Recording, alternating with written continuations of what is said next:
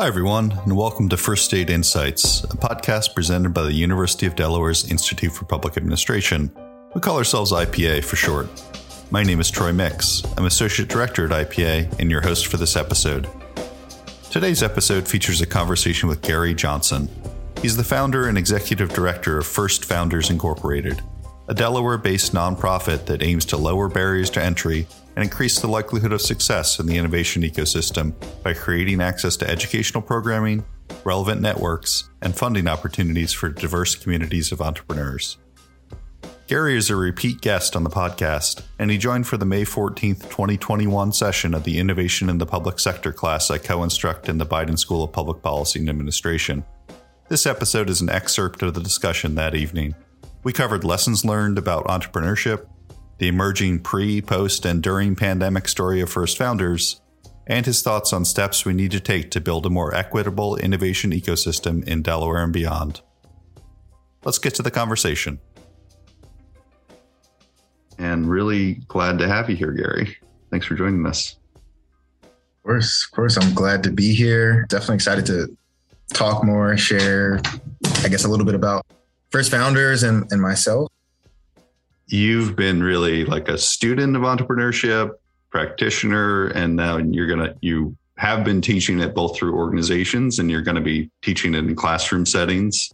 And I wonder if you could start us off just kind of talking about some of the big lessons you've learned about succeeding in what really is like a risky world, entrepreneurship. Yeah, for sure.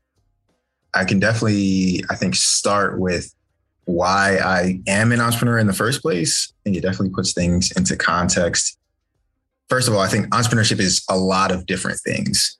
It doesn't have to be your traditional, like, you know, full time. I started this thing from scratch. I built it to be, you know, I'm, I'm trying to build a multi million dollar or billion dollar company. That is entrepreneurship, can be entrepreneurship. But to me, entrepreneurship is also being innovative and being creative and applying that thinking to you know, existing corporations, nonprofits, and just problem solving in general. I sort of start with my story by sharing that, like, when I was growing up, my mom was the first entrepreneur I ever knew, but she never called herself an entrepreneur um, or even a business owner. So that language wasn't really in my vocabulary. But when I was in middle school, she actually started a property cleanouts business where she essentially hired myself and my two siblings as her first employees. And every single Saturday, we would rent a U-Haul truck and drive around to various properties and clean them up. so, like, first thing in the morning, every Saturday, 6 a.m., sometimes it was probably earlier than that. We'd be riding around Chester, Pennsylvania, Philly, and some parts of New Jersey, getting these properties ready to be to be sold it was a really great experience, even though it was a lot of hard work. I apologize, my dog. You can probably hear him with his toy in the background. I'm going to snag it from him, and he's going to be upset. Yeah, so it it taught me a lot of great lessons, which was just like if you want to be an entrepreneur, right, you have to be committed to your craft, right? Like you have to to wake up and make the donuts, right? Whatever your donuts are. Like I said, entrepreneurship wasn't in my vernacular, but my mom was like the first person that really showed me that it takes a lot of hard work to do this, but it was something that she was doing to make a better life for her family, right? Like she was really doing that for us. And I didn't really uh, come to understand that until I got to college. And at UD, I was actually an exercise science major. Thought I wanted to be a physical therapist. I wanted to help people, but I quickly realized that I was not passionate at all about physical therapy, but I did have a big passion for making the world a better place. And I sort of came to realize that through entrepreneurship, you can do that in a lot of different ways. I ended up picking up a minor in entrepreneurial studies, spent a whole lot of more time focused on my minor and participating in all the great programs and resources that UD had to offer, as opposed to like focusing on my major. And I think just just through entrepreneurship, being creative, identifying problems, like falling in love with the problem, and realizing that like we all have the potential um, to be able to make a difference in this world by putting our, our creative minds to use. That just meant everything to me. So I worked on a couple of startup ideas, did pitch competitions, took advantage of the awesome space uh, at the Venture Development Center down Delaware Ave. just took it upon myself to just learn as much as possible. And I honestly wasn't focused so much on the business side of things as like like traditional business like accounting and finance, but was more focused on value creation, problem identification, and just understanding from people like what their biggest challenges are. I ended up, of course, deciding not to go to grad school for PT. And I did get accepted into um, a master's program in entrepreneurship and design, which was a, a one year program, which was amazing because it gave me the opportunity to focus on being a founder and understand like what that meant. But I also got to travel across the country and learn from various startup ecosystems about what it really takes to build an innovation ecosystem locally. What I sort of discovered was, you know, when you look at things through an equity lens and diversity and diversity and inclusion, there are a lot of business owners, entrepreneurs, startup founders that are not getting the access to resources that they need to succeed. But our society, our economies are much better off when everybody does have those those tools and resources. So when we empower people to be in a position to create value, whether it's being a small business owner with a donut shop, or if it's empowering that, you know, aspiring tech startup founder who wants to, you know, build some huge social platform, both of those things have their own places in our economies and are extremely necessary. It's especially necessary to make sure that everybody in our ecosystem, regardless of what they look like, where they come from, they have access to these opportunities to be able to do these sorts of things because our families will be better off, our communities will be better off, and I think the world will be better off as well.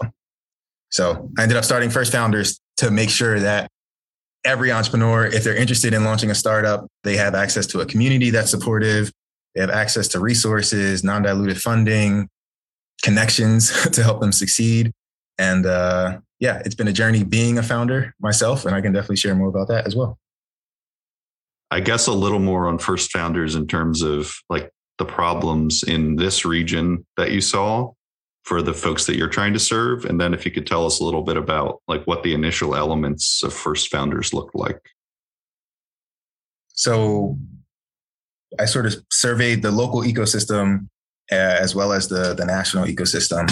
And when I traveled to other places like New York or Miami or San Francisco, all these places have really robust ecosystems where if you're a startup founder, if you're interested in startups in general and innovation, there's just a lot of activity. There's a lot of like concentrated resources and just energy put into that space to making sure that people have the things that they need to be able to launch a new venture, scale a new venture, exit a venture, all that kind of stuff.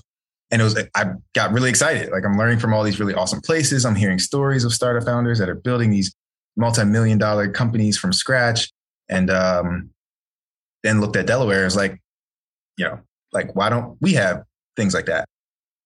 So I literally interviewed everyone from small business owners, tech startup founders, resource providers, economic developers, and just realized like everybody is engaged in this ecosystem and is a part of it in some way. Um, and I ended up going to the county, New Castle County government. And at the time, Awesome Woman was running economic development. She actually gave me the idea. Like I interviewed her, and in the interview, I uncovered that like an accelerator was something we needed in the in the community. And I sort of came back with a pitch and said, you know, here's an accelerator we could do. We could call it the First Founders Accelerator.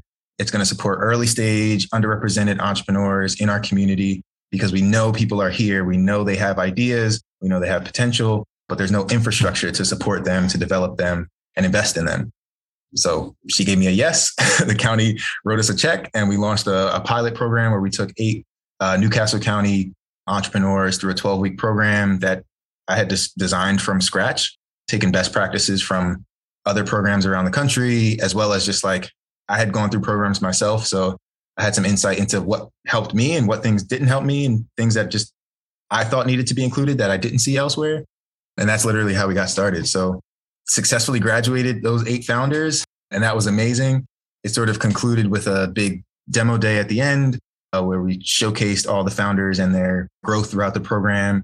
That really showed the community like, wow, like people are right here with these amazing ideas and just imagine if we gave them the resources, right? And made sure that they had access to these tools to be able to to turn these ideas into businesses that create value for the economy.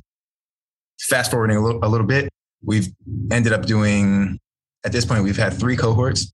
So the first one had eight founders just in New Castle County. Second cohort had 30 founders, and they actually, we had participants across the country, and one was in Kenya while she was participating. Um, and then the third cohort we did last fall actually had 120 founders from all around the world and that was absolutely amazing to see the the community like scale up that fast. But it just proved the fact that like yes, Delaware has this problem of lack of support for for founders in general, but especially underrepresented and underestimated founders. But then this is a, a similar theme and similar problem in communities all around the world. So First Founders has sort of become like this place and community where where founders can feel like they belong, feel like they have a place where other people understand what they're going through um, because a lot of them are at the earliest stages and oftentimes are told they're too early to benefit from the resources that are out there, whether they're in Delaware or anywhere else. We're just aiming to create that platform where, you know, you're never too early for one. Um, and then we're able to give you the resources that you need to be able to benefit from more robust programming that might exist in other communities. So I knew that you kind of pivoted and you had like an international cohort the second year how did you i mean it's great you made the leap to 120 but like what happened in the intervening year or six months or however long it was to grow it that much? Honestly my initial vision was always for a an accessible virtual platform because i already knew that these founders existed in communities all around the world at least all around the country. But we had to start somewhere. And in economic development, of course, if you're working with the county, right, they want to invest in the county. So when it came to that and, and not having any traction prior to, we had to launch a pilot. So we were given a little bit of funding, had to make the most of that little bit of funding, but we were able to support eight founders with that. And they had to be in New Castle County. So that's why it started small. If we could have, you know, launched with like a national thing, I absolutely would have. But we started small and that was great. And then with our second cohort, scaled up just a little bit. And then honestly, I think that third cohort that had the huge jump um, to over 100 founders, that was during the pandemic. It was during a time where a lot of other opportunities were just not happening. A lot of spaces where people would go in their local communities to hang out with other founders at, say, like co working spaces or at their universities or wherever. They're just not able to do that. Right. So I think there was just a big demand for like founders having community, being able to go to a place where not only could they share what they're going through, but they could share what their goals are and be held accountable to their goals, which was the focus of that third cohort. There's just so many founders out there who just don't have a place to go. They don't have a community. So the reality is like it's super easy to do. Like anybody can start their own startup community. You don't have to be innovative to do it. But since we've just engaged with so many founders, probably well over a thousand at this point. I think we just understand the messaging, you know, understand what resonates with founders. Like, like we believe in their ideas, right? Just the fact of like, hey, inclusive community, like that's not something that is always promoted. Um, there are a bunch of startup communities, as I already mentioned, but that doesn't mean they're all inclusive. It doesn't mean they're all equitable. It doesn't mean they all make people feel like they belong. So we take a lot of pride in just creating that sort of atmosphere. And it's pretty cool that we're able to do that like virtually. Now, like saying it out loud is, is like super, is just interesting to me because uh, you would think you need to be like in person with people, which of course, like in person is the best. Um, but to be able to build really authentic relationships online just goes a really long way. And so to get to 120, I mean, it sounds like it was partly pandemic related, like you were an outlet for people to connect backslide sounds unnecessarily negative, but is there going to be like a backslide in terms of numbers for the fourth cohort, or what? What do you think when we get back to more normal public health situations, like the mix of in person, virtual will be? Yeah, our second cohort actually it had launched February 2020. That second cohort that we had, where we had 30 founders nationally and one internationally, was actually a hybrid model. So we were using the Route 9 Innovation Library as like in person class. We would have Saturday education sessions. Um, but anybody who was not in Delaware or not sort of in Greater Philly couldn't couldn't come to the library. We had the Zoom session on, so we were already zooming, you know, making it super inclusive. And um, honestly, a lot of the mentors that we invite to come in and speak to the cohorts, most of them are outside of Delaware anyway. So we were operating with a hybrid model anyway, so that you know, like we had investors from Samsung Next, which is like Samsung's investment arm. Uh, they're in San Francisco. So they would zoom in and talk to the cohort. So a lot of that stuff would just have to be virtual. As the world opens back up, we're definitely going to do things. We're going to continue to be hybrid. If I had to pick one, like I would just do all virtual as opposed to, I definitely wouldn't do all in person. There's definitely value in just doing things that are local. But the really cool thing about making it hybrid and sort of growing the community in that way is, you know, you have Delaware founders who are able to talk to you know San Francisco based founders, uh, Washington based founders, uh, Morocco based founders, you know, and just learn from them, hear from them, understand like what they're building, why they're building it, and see that we're really all like so similar. And then they all just learn from one another. So uh, I think that's really the greatest part of the community. So yeah, as the world opens back up, we're going to do hybrid eventually. We are also just super experimental. So every cohort has been very, very different from the last. The first one was industry agnostic, any type of startup that was interested in you know building a scalable business. The second cohort we did was focused on fintech and financial health. Third cohort again was industry agnostic and not focused on necessarily a curriculum, but more focused on goal setting and accountability and helping founders gain traction. So I don't see us continuing to like try to grow the number in the cohort. Smaller numbers are better. So like I'd say like 10 startups is like a perfect amount for a cohort, just so people can get to know each other. They all get the support that they need. But since our community is so big now, we're able to segment it and say, okay, we've got 30 fintech related startups. So we can do tailored programming for that portion of the community. And then we've also got 30 uh, beauty tech startups. So we can design curriculum and resources around supporting that segment of the community. So part of our strategy is next month, actually, we're going to be launching our next cohort, which we'll call our community accelerator, which literally will just be a rolling program where every single Wednesday night from 7 to 9 p.m., founders can jump in. It's super inclusive. Everybody's welcome. And we'll have experts speaking on a wide variety of topics followed by just a community session where founders are, able to. My dog is finding like all the squeaky toys. I thought I took them all. Um, founders are able to share what they're working on. Like I said, talk about problems um, and just get help from one another. And then outside of that programming, we'll be able to say again, you know, do like the fintech specific programming, the beauty specific programming, and all that kind of other good stuff. So you're trying to address equity and entrepreneurship through the organization directly. And I know, I guess it was last year about this time that you wrote an article kind of putting the business community on notice in Delaware about needs to do, you know, need to do better uh, on equity. And you had an update to that just a month or two ago that we've kind of scratched the surface is how I would describe it, but we're not there yet. And we got a lot more work to do. And this is another big question to end here, but what has been like the relatively easy, like low hurdles in terms of making progress? And what do you see as kind of the harder things to get by and make progress on as you've tried to really take this head on equity and the business community? I think there are a lot of things that we can do that are easy to do. They're not, they're only hard because we we make them difficult. Um, when you talk about you know race you know people get all tight and like they, they don't want to talk about it. I'm like a startup and innovation activist is sort of like how one of my friends just pointed out to me just yesterday actually. So one of the things is just helping people see what they've been ignoring which is hey we're promoting Delaware. We're saying it's a great place to live, work, and play, start a business, all that kind of stuff.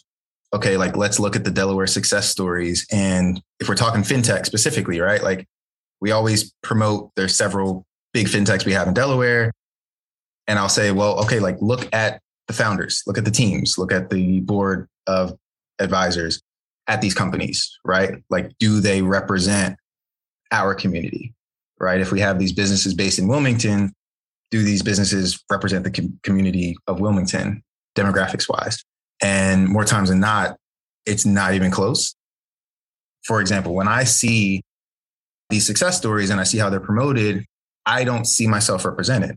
So I say, you know, if I wasn't already in this startup space, I would not think that startups were for me. I wouldn't think innovation is for me. I wouldn't think I can build a successful business because everybody else who's being, you know, put in the spotlight and things like that, they look nothing like me. They don't relate to my story and all this kind of stuff. So it's easy to point that out.